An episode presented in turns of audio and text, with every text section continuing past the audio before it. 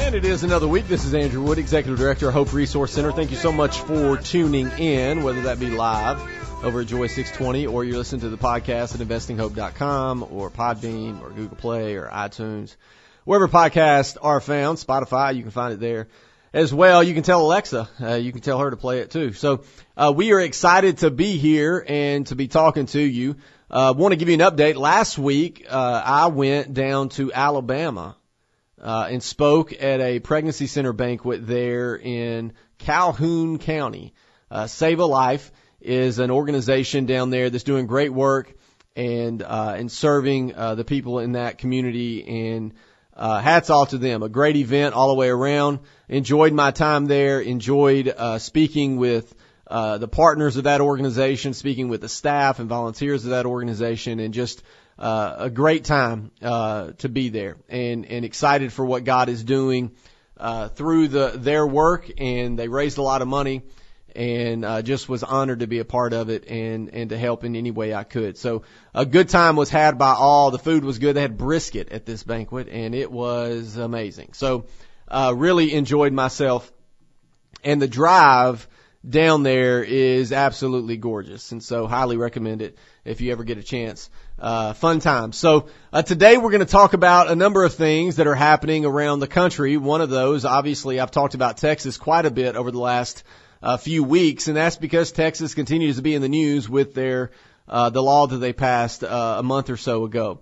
And so more news coming out about that. We're going to look at uh, a number of different topics. Uh, we'll also uh, talk about what's going on in Kentucky as they, uh, the legislator, the lawmakers there, uh, the lawmakers are previewing some abortion bills that's coming up. We're going to look at a number of things that are happening around the country and of course here in uh, the state of Tennessee as well. So uh, let's start with uh, some news out of Texas. The U.S. Supreme Court on Friday, last Friday, declined for the second time to immediately block Texas's six-week abortion ban, but said it will hear two separate challenges to the law from the Biden administration and Texas abortion providers on November 1st. So what's happening in Texas is a law was passed and the Biden administration is the one taking them to court.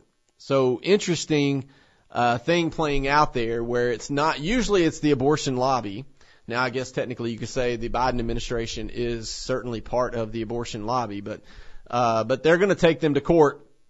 The High Court will not examine the question of whether the Texas law, known as Senate Bill 8, violates the constitutional right to abortion established in Roe v. Wade. Rather, it will consider the legality of the law's unusual private enforcement mechanism and whether the Department of Justice and abortion providers can sue to challenge the law. So uh, just to kind of give you a quick rundown and update, the law in Texas allows for citizens to sue if abortions are performed. Uh, and, and so it, it's a different mechanism as we talked on here before. It's a creative piece of legislation and we haven't seen it uh, before, and so they're trying to figure out what to do. Uh, the abortion lobby are trying to figure out what to do, but but ultimately, right now, what we're seeing is 100 to 150 babies a day are being saved because of this law. The court's decision could have far-reaching. This this is an article over at Time magazine. Uh, the court's decision could have far-reaching implications for other civil rights protections across the country.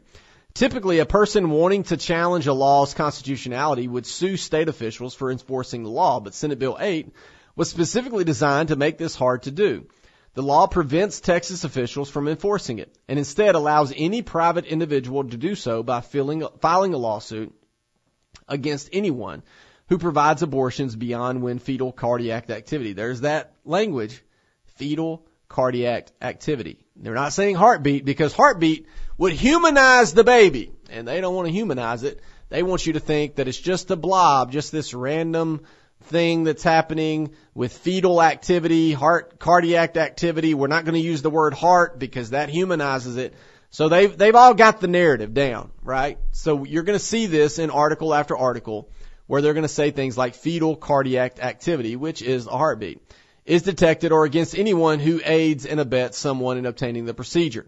Legal scholars warn that the enforcement mechanism, if held up by the court, could be used to target other civil rights across the ideological spectrum, including gun ownership or same-sex marriage. Now notice they said legal scholars. Now, what they don't say is these legal scholars are abortion supporters. So they lean left. Now, they could easily quote legal scholars that are conservative, that are originalist, that would say this law is okay. But they're not going to quote those legal scholars because those legal scholars disagree with them. So this is what we do. This is what both sides do. We quote experts that agree with us, not experts that disagree with us. The experts that disagree with us are quacks. The experts that agree with us are, are world renowned and we need to listen to them. I will note though, still over 80% of OBs in this country do not perform abortions. That should get more, uh, more focused than it, than it does. If abortion was all well and good, then how come 80 plus percent of OBs don't perform them? Crickets. That's, that's right, because we don't hear from them. Numerous advocacy groups have filed uh, amicus briefs urging the Supreme Court to strike down what they argue is a blatant attempt to delay or completely evade judicial review. A brief filed by the gun rights group Firearms Policy Coalition, for example, argues the case is important not because of its specific subject matter of abortion, but instead for Texas's cavalier and con- contemptuous mechanism for shielding from review potential violations of constitutional rights. Texas abortion providers and the Justice Department have separately challenged the law, with both asking the Supreme Court to consider their cases after each were dealt blows by the Fifth Circuit Court of Appeals. If the Supreme Court rules that DOJ and abortion providers cannot challenge the Texas law, the outcome would be, quote, earth shaking, end quote, says Mary Ziegler, a Florida State University law professor and author of abortion and the law in America. Quote, if there's no way to challenge Senate Bill 8 style laws, then there's no reason for other states not to try to use a similar model, end quote. Yeah, that's how politics work. Like, of course. Of course that's how politics work. You know, eh, there was a time where states said marriage is between one man and one woman, and the Supreme Court took up that case, and the Supreme Court said no, marriage can be between anyone. And so there was a time when there was folks saying, we just need to put it to the vote in order to define what marriage is. If we put it to vote and we let the people speak, then the people will say what we want. And then they put it to vote in California and guess what? The people said marriage is between one man and one woman. Well, that wasn't the answer they wanted. So they took it to the courts and the courts gave them what they wanted. And they were told, and we were told, oh, the, the Supreme Court, that's where it needs to go. That's the amazing thing. Supreme Court's the best thing ever. Yet, if the Supreme Court overturns Roe, they're going to be told, oh, we're going to be told, oh, the Supreme Court's, uh, they have an agenda. They're right wing. They're all po- po- political folks. You see how this plays out? And, and then it's interesting that, that a Florida State University law professor who wrote the book Abortion and the Law in America, I wonder where that professor leans. You think they lean left or right? You think they're an originalist? Of course not. But she said the outcome would be earth shaking. See, it's all about fear mongering. It's all about getting you worked up. It's all about trying to get the abortion lobby worked up. It's all about trying to get folks to see that, that this law in Texas is an attack on women's rights. It's not. It's not. It's a law to protect babies. Now you can call it cardiac activity. You can call it a blob of cells. You can call it a, uh, you know, just a clump of, of tissue. You can call it whatever you want. But at one point in time in my life, I was a, what they would call a blob of cells. At one point in time in my life, I had cardiac activity. And guess what? If you're hearing my voice right now, you had the same. And now you're a living, breathing human. Are you more or less human today than you were in the womb? Let's be honest, folks. Are you more or less human today? Is your DNA different today? Is your heart different today? Is your blood type different today? Is your eye colors different today?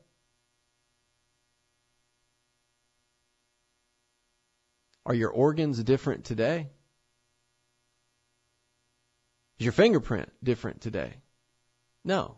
No, it's not. Because you were just as much human in the womb as you are today, no matter how old you are. Florida has already introduced a bill modeled on Senate Bill 8 in its legislature, and Republican lawmakers in other states, including Arkansas, Missouri, South Dakota, and Indiana, have said they plan to do so too. Of course they are. This is how politics works. They act like they're surprised.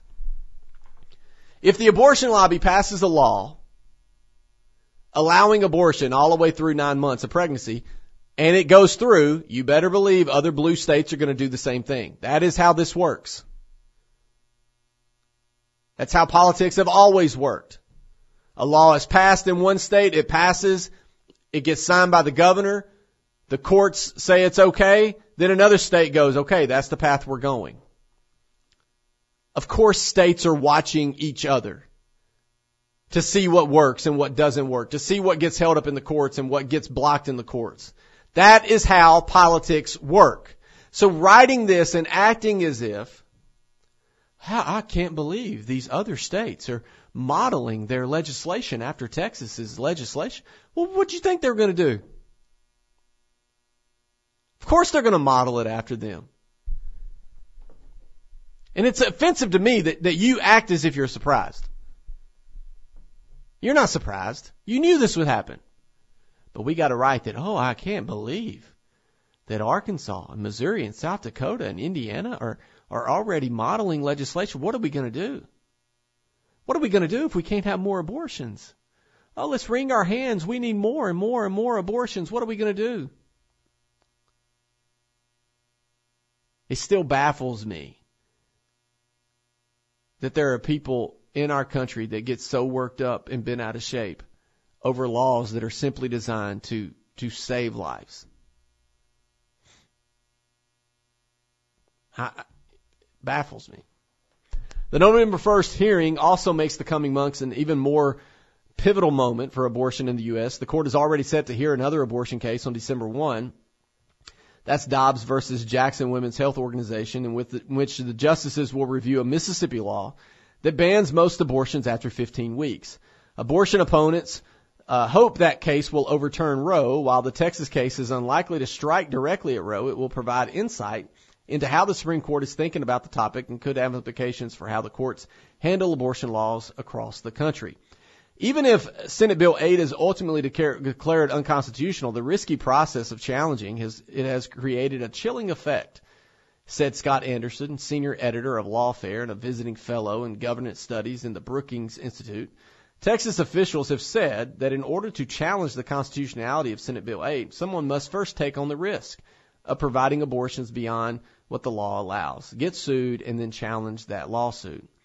Quote, realistically, a lot of providers might not be willing to undertake that sort of risk, end quote, Anderson explains. If other states followed that model, they could potentially enact their own laws that in the short term to medium term infringe upon constitutional rights precisely because they can't be subject to judicial review, even if in the long run those statutes are ultimately invalidated.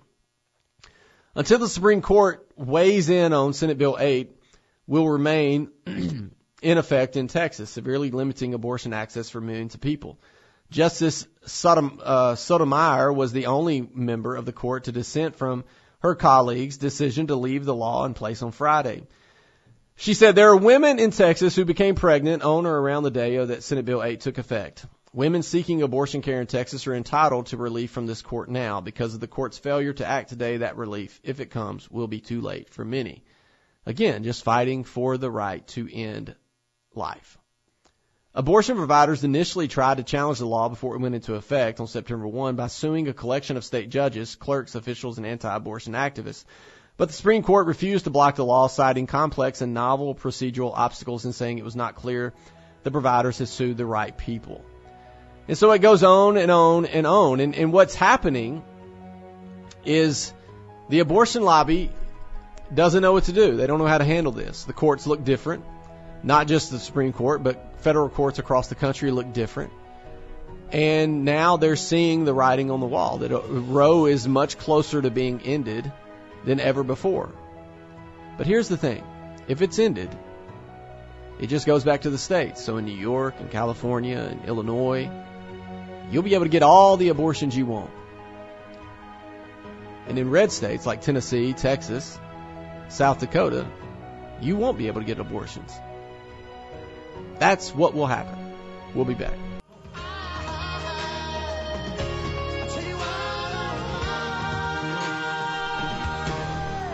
You know, as we as we continue and look at the the court conversation, you know, it's interesting what we do and what we allow uh, ourselves to believe and what we justify. When when states go all in on abortion, they're they're lifted up on a pedestal as the uh, the the most progressive, the the the most um, clear-minded group of people. And when conservative states enact laws that would restrict abortion, they're oh they're they're backward. They're wanting to you know, as Joe Biden said years ago, they're wanting to put you back in chains. They're uh, they're oppressive. You know, and, and so we're, we're at this weird place where the vast majority of the populace d- do not want to see abortion on demand for any reason all the way up to nine months. They don't. Poll after poll shows that. So just as the folks in Texas got creative with this law, you'll see the abortion lobby and and their media supporters get creative with the way they talk about it. So when they talk about abortion proponents, they call them pro-choice. Look, they're just for choice. Who's not for choice? Right? And so when they when they say pro-choice, then that may put some of us in the camp because well, I'm pro-choice. You, you may say you're pro-choice when it comes to vaccines. You're pro-choice when it comes to masks. Right? So by labeling them pro-choice, they're they're trying to create a narrative that well, who isn't for choice? Are you anti-choice? Well, no one wants to be anti-choice. We live in the freest country on the planet. You want to be able to make your choices. Now, when it comes to wearing a seatbelt, when it comes to texting and driving, when it comes to smoking in certain buildings, apparently it's okay to be anti-choice because you don't have a choice in those matters. You'll get a fine or a ticket, be arrested. And so we're at this weird place where not only do the abortion lobby change the narrative, but the media supports them in that. So the media will then say, instead of saying it's a heartbeat bill, we're going to be saying it's a cardiac, fetal cardiac activity. It's not a heartbeat because it's not, there's not a heartbeat that early.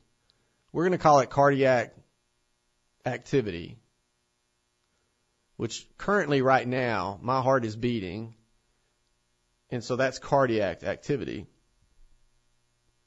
But we're to, we're to try to dehumanize these babies as best we can. So we're not to call it a baby. We're to, we're to say cardiac activity instead of heartbeat. We're going to call abortion supporters pro-choicers, and we're going to call those that are against abortion, we're going to call them anti-abortion activists. You see, because when you call somebody anti something, it just sounds bad. Oh, well, they're, they're against it. Uh, they're against women's rights, anti-women's rights. They'll call it that as well.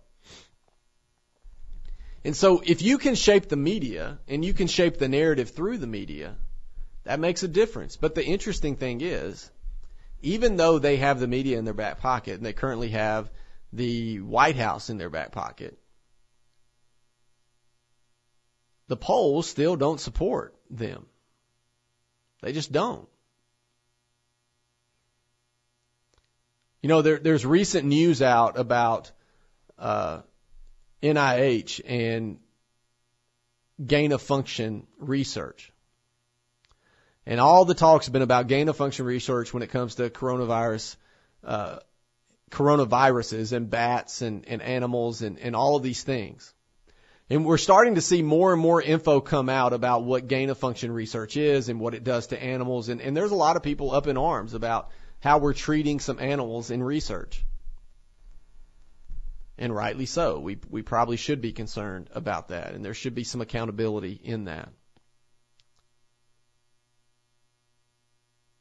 But, it, but if you, if you lay out or show a video of what an abortion is, you're a hateful person. How dare you bring that up? You're just wanting to cause harm. But shouldn't we be aware of what's happening? Shouldn't we be aware of what that procedure is? Shouldn't we be aware of what those pills do? Shouldn't we be aware of what a surgical abortion is? I mean, I, I would I would think you should be aware of it. Because if you're going to scream that abortion is a right and it's a women's right and it's a right that we will stand for no matter what, if you're going to say that, then you should be able to watch the procedure and say, I'm okay with this. I have no problem with this because I'm for abortion. That's what you should be able to say. If you're for abortion no matter what, then you should be able to play the video on national television in prime time on the news. The, the president himself should, should call a press conference now and say, I'm against the law in Texas and here's a video of what an abortion is and this is what I stand for. No, they're not going to do that. Why won't they do that? Because they'll look like monsters. That's why. They'll look like monsters.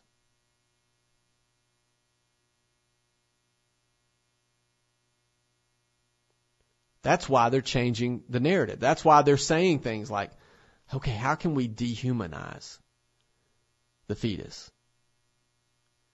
How can we make people think we're not talking about lives here? How can we make people think we're not talking about babies? Oh, we'll use fetal act or cardiac activity we'll, we'll use this terminology that, that makes us more comfortable and, makes us not look like monsters. But I digress. Out of Kentucky, Republican lawmakers have outlined their next round of abortion legislation, uh, previewing efforts to strengthen parental consent standards for minors seeking the procedure and create greater oversight of medication-induced abortions. Uh, GOP Representative Nancy Tate told a legislative panel that the measure is still being crafted for introduction in the General Assembly session starting in January.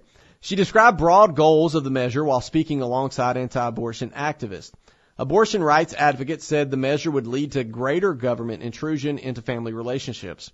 The bill would worsen situation for teens who fear divulging their pregnancies to their families because they have already dealt with abuse at home, they said. The measure would continue aggressive efforts by Kentucky lawmakers to put restrictions on conditions and conditions on abortion since Republicans assumed total control of the General Assembly after the 2016 election. Several of the measures have been challenged in court, including a 2018 law to block a second trimester procedure to end pregnancies.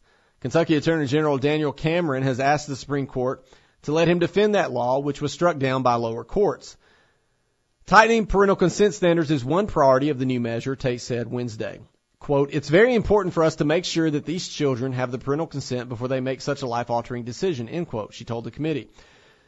You know, in the schools, we don't even want our children taking aspirin without their parental consent. And that's true.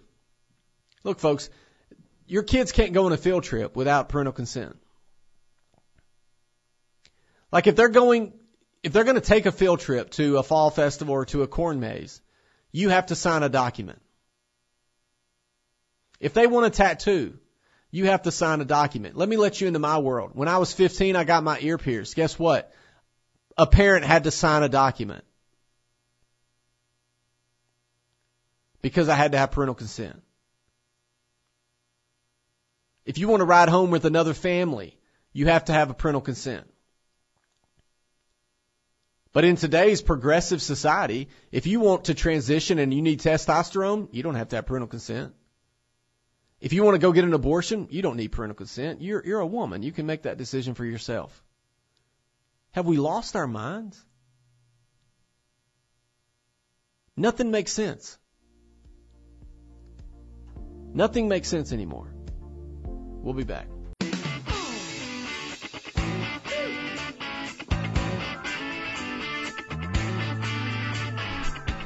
So when it comes to parental consent, we, we ask parental consent on a lot of things. But for some reason, when it comes to abortion, yeah, we should just let them decide and do it themselves. A decision that's going to change their life forever.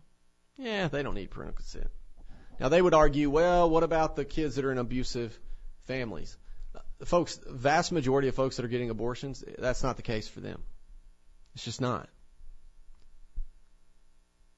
But now what I want to do is look over at uh, the justices of the Supreme Court and their views on abortion. This is over at AP, and I think I think it's important. Uh, so let's start with Chief Justice John Roberts. Roberts voted to uphold restrictions in two major abortion cases in the majority in 2007 to uphold a ban on a method of abortion opponents call partial birth abortion. And in dissent in 2016 when the court struck down Texas restrictions on abortion clinics in a case called Whole Women's Health. But when a virtually identical law from Louisiana came before the court in 2020, Roberts voted against it and wrote the opinion controlling the outcome of the case and striking down the Louisiana law. The Chief Justice said he continues to believe that the 2016 case was wrongly decided, but that the question was whether to adhere to it in deciding the present case. Roberts' views on when to break with court precedent could determine how far he is willing to go in the Mississippi case. Um, and then let's look at Clarence Thomas. Uh, Thomas voted to overturn Roe in 1992 in his first term on the court when he was dissenter in Planned Parenthood versus Casey. He has repeatedly called for Roe and Casey to be overturned since. In 2000, he wrote in dissent when the court struck down Nebraska's ban on bar- partial birth abortion. Recounting the court's decision in Roe, he wrote, In 1973, this court struck down an act of the Texas legislature that had been in effect since 1857, thereby rendering unconstitutional abortion statutes in dozens of states. As some of my colleagues on the court, past and present, uh, demonstrated, that decision was grievously wrong. Abortion is a unique act in which a woman's exercise of control over her own body ends, depending on one's view, human life or potential human life. Nothing in our federal constitution deprives the people of this country of the right to determine whether the consequences of abortion to the fetus and to society outweigh the burden of an unwanted pregnancy on the mother. Although a state may permit abortion, nothing in the Constitution dictates that a state must do so. Justice Stephen Breyer. Breyer has been the lead author of two court majorities in defense of abortion rights in 2000 and 2016. He's never voted to sustain an abortion restriction, but he's acknowledged the controversy over abortion. Millions of Americans believe that abortion is akin to causing the death of an innocent child, while millions of others fear that a law that forbids abortion would condemn many American women to lives that lack dignity. He wrote in Nebraska case 21 years ago, calling those views virtually irreconcilable. Still, Breyer wrote, because the Constitution guarantees fundamental individual liberty and has to govern even when they are strong divisions in the country, this court in the course of generation has determined and then redetermined that the Constitution offers basic protection to the women's right to choose. Notice that he's what he's not saying. The Constitution in his mind does not protect unborn children. Although we have laws in the books that say if a if a woman crosses the border and has her baby in America, that baby is a citizen. Right? We have we have pregnant women looking to get here, to get on the shores of America, so that their baby will be a citizen. If it's just a blob, why are we given citizenship? Because we know what it is. That's why. Justice Alito. Alito has a strong track record of votes and writings opposing abortion rights as a jurist and earlier a government lawyer. Alito has voted to uphold every abortion law the court has considered since his 2006 confirmation, joining a majority to uphold the federal partial birth abortion law and dissenting in the 2016 and 2020 cases. As a federal appeals court judge, he voted to uphold a series of Pennsylvania abortion restrictions, including requiring a woman to notify her spouse before obtaining an abortion. The Supreme Court ultimately struck down the notification rule in Casey and reaffirmed the abortion right in 92 by a 5-4 vote. Working for the Reagan administration in 1985, Alito wrote in a memo that the government should say publicly in a pending abortion case that we disagree with Roe v. Wade. Around the same time applying for a promotion, Alito noted he was particularly proud of his work arguing that the Constitution does not protect a right to abortion. So it's pretty clear where his vote will lie. Justice Sotomayor uh, she joined the court in 2009 with virtually no record on abortion issues, but has voted repeatedly in favor of abortion rights since then. Recently, when the court allowed uh, the Texas law to take effect, Sotomayor accused her colleagues of burying their heads in the sand. She was in the majority in the Texas and Louisiana abortion clinic cases. Uh, she dis- her displeasure with the court's recent Texas ruling was evident at a recent virtual appearance she made. She said, "I can't change Texas, but you can," she said. Justice Kagan. Kagan also has repeat, repeatedly voted in favor of abortion rights in more than 11 years as a justice. She is also arguably the most consistent voice on the court, arguing for the importance of adhering to procedures or precedents, and can be expected to try to persuade her colleagues not to jettison constitutional protections for abortion. Kagan was in the majority when the court struck down the Texas and Louisiana restrictions on abortion clinics. More recently, Kagan called Texas's new abortion law patently unconstitutional and a clear and indeed undisputed conflict with Roe and Casey. Justice Neil Gorsuch, Gorsuch, he has perhaps the shortest record on abortion among the nine justices. He was in the majority allowing Texas restrictive abortion law to take effect. In dissent in 2020, he would have upheld Louisiana's abortion clinic restrictions. As an appeals court judge before joining the Supreme Court in 2017, Gorsuch dissented when his colleagues declined to render, reconsider a ruling that blocked then Utah Governor Gary Herbert from cutting off funding for the state branch of Planned Parenthood. He insisted at a Senate confirmation hearing that he was concerned about procedural issues, not the subject matter. He said this, I do not care if the case is about abortion or widgets or anything else, he said. Justice Kavanaugh. Kavanaugh's name was added to former President Donald Trump's shortlist of Supreme Court candidates shortly after he sided with the administration in a 2017 case involving abortion. Trump chose him for the court the following year. As a justice, Kavanaugh dissented from the Louisiana decision and voted to allow the new Texas law to take effect. Though he has taken a less absolutist stance than some of his conservative colleagues, in the Louisiana case, for example, he wrote that more information was needed about how the state's restrictions on clinics would affect doctors who provide abortions and seemed to suggest his vote could change knowing that information. Kavanaugh's most extensive writing on abortion came while he was a judge on the federal appeals court in Washington. The Trump administration had appealed a lower court ruling ordering it to allow a pregnant 17 year old immigrant in its custody to get an abortion. The administration's policy was to decline to help those minors get abortions while in custody. Kavanaugh was on a three judge panel that postponed the abortion, arguing that officials should be given a limited window to transfer the minor out of government custody to the care of a sponsor. She could then obtain an abortion without the government's assistance. The full court of appeals later reversed the decision and the teenager obtained an abortion. Kavanaugh called that decision out of step with the many majority opinions of the Supreme Court that have repeatedly upheld reasonable regulations that do not impose an undue burden on the abortion rights recognized by the Supreme Court in Roe v. Wade. Justice Amy Coney Barrett. Barrett's one public vote on the Supreme Court concerning abortion was to allow the Texas law to take effect. She also cast two votes as an appeals court judge to reconsider rulings that blocked Indiana abortion restrictions. In 2016, shortly before the election that would put Trump in office, she commented about how she thought abortion law might change if Trump had the chance to appoint justices. She said, I don't think the core case, Roe's core holding that, you know, women have a right to an abortion. I don't think that would change, said Barrett. Then a Notre Dame law professor, she said limits of what she called very late term abortions and restrictions on abortion clinics would be more likely to be upheld. Barrett also has a long record of personal opposition to abortion rights, co-authoring a 98 Law Review article that said abortion is always immoral. At her 2017 hearing to be an appeals court judge, Barrett said in written testimony, if I'm confirmed, my views on this or any other question will have no bearing on the discharge of my duties as judge. And that is the rundown of where the justices are. Now, anything could happen with the Mississippi case, anything could happen with the Texas case. You know, I, I think I have a feeling where it's going to go. I think it may come down to Kavanaugh. Uh, I think I think we have the votes. I really do. I think uh, I think Roberts, Justice Roberts, likes to be on the winning team, and so if he sees the writing on the wall that they're going to overturn Roe, then he may throw his support to the conservatives. If he thinks it's going to be, you know, seven in the affirmative, then he may go, yeah, I want to do that too. I want to be part of that.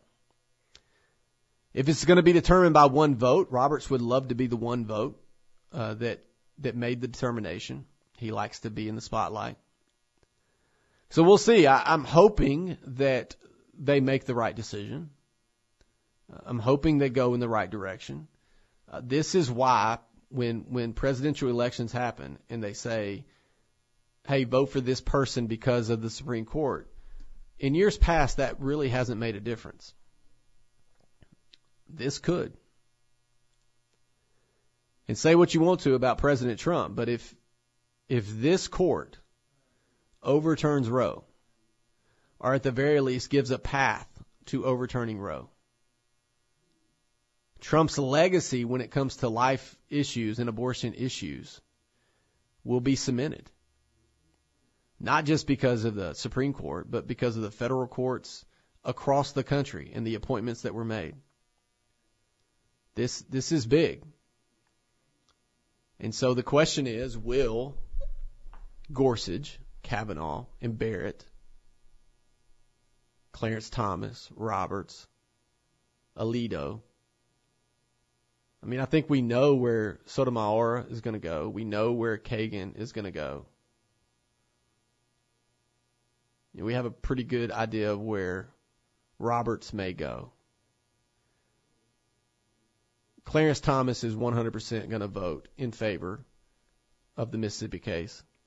Alito, I think 100% is going to vote in favor. I'm pretty confident Gorsuch will. I'm pretty confident Barrett will. That's that. Was that four? Kavanaugh could be the fifth. I don't know. And if you get Roberts, you got a six. We'll, we'll see. We'll see what happens. I'm not. I'm not sure. I feel good about it. I'll say that. Feel good about it. Feel good about where we are.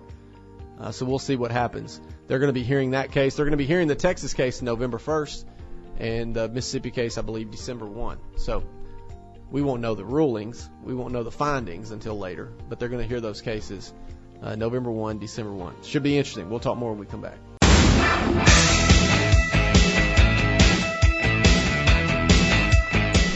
So as we finish up today, hopefully you've learned something. Hopefully this has been a fruitful conversation. Uh, I always hope for that. Sometimes, sometimes it is, sometimes it's not. I don't know. Sometimes you may listen and go, that, that was a waste of my time. Hopefully not. But, um, we are, you know, we continue to plug away at, at what's going on. Try, I try my best to keep you updated on what's happening, not just here in the state of Tennessee, but across the country. I know we've spent a lot of time over the last few weeks talking about Texas and Mississippi, but look, those are the those are the things that are happening in the the near future, and so that's what we're going to talk about. Next week, I'll probably talk about Texas again because Supreme Court's going to be hearing uh, some some of the arguments on November 1st, so we'll see what happens. Uh, if you want to learn more about the work that we're doing at Hope Resource Center, you can at investinghope.com. Uh, patients are being served, women are being loved, babies are being saved, all because of your support. If you want to support us, go to investinghope.com, click the, the donate button. We would greatly appreciate that. And, uh, and you can learn all about what we're doing there. Uh, again, I, I said at the first of the show that I was in Alabama this past week with, with another pregnancy center. I have a meeting this week with another director of a center here in Tennessee. Look, there's so much going on around this country for life that uh, I just don't think people are aware of. And and we need to be aware of what's happening in our in our backyard and, and around the country when it comes to serving women in need, facing unplanned pregnancies. And so I want you to know that if you feel like those moments are uh, where uh, you know I just wish more was being done, or I wish there was more places like Hope Resource Center. Look, there's close to 3,000 places like Hope Resource Center all across the country and they are finding support and and they have partners in their communities uh, with with doctors and with with individuals and with churches and businesses and uh, and you need to know that that that we're not alone in this work. There are people in this country. You know, if you watch the news and and get on social media, maybe you think, "Wow, everybody's around me. Everybody around me is pro-abortion." That's not the case. It's just not. I mean, let's be honest. Most people never give two thoughts toward abortion. They don't. They're thinking about getting their kids to school, what's for lunch today, getting to work, getting to the weekend, when am I going to get to go out on the boat, when can I go fishing, when can I, you know, when can I go hunt, all these things. They're not, abortion's not crossing their mind. I think about abortion at least once a day, oftentimes more. But the vast majority of the populace, they're not, that's not them. And so if you find yourself feeling as if you're alone and and everyone's against you and everyone's pro-abortion, it's just not true. Don't believe that lie. Because that's what it is. It's a lie. There are some, certainly. And there are some that are louder than others. And the media is going to want to paint it a certain way and the, the administration is going to want to paint it in a certain way. But, but talk to your neighbors. I think you'll be pleasantly surprised. We, we got enough on our plate, uh, as, as a society and as a country. And, and I, I feel like I say this every week, but we can get bogged down in the things that are happening, whether it be inflation or gas prices or unemployment or do I get the vaccine or not? Do I wear a mask or not? Do I send my kid to school or not? Like we, we have a lot to, to, to carry. And it's not easy. I get that. So allow yourself some deep breaths. Allow yourself some, some time to rest. Some time to turn the social media off. Some time to turn the TV off. To put your phone down to be present with people in your life. You know, just be present. Sometimes that means talking. Sometimes that just means sitting by somebody, not saying a word. But it's so easy to get worked up on all the things that are happening. And yeah, there's a lot to be worked up about. But so much of that is out of our control. So, so what are we doing to be better neighbors? What are we doing to be better uh, church members? To be better gospel people? To be to be better coworkers? To be better leaders? To be better parents? To be better spouses? To be better friends? What are what are we doing in those areas? So give that some thought. You know, as as you as you as we see October inching to a close. 2021 has two more months left. How are you going to finish this year out? Angry or loving your neighbor better? Being an angry spouse or being a better spouse? Being an angry parent or a better parent? I can't control that. That's up to you. But let's make the right choices, alright? We'll talk to you next week.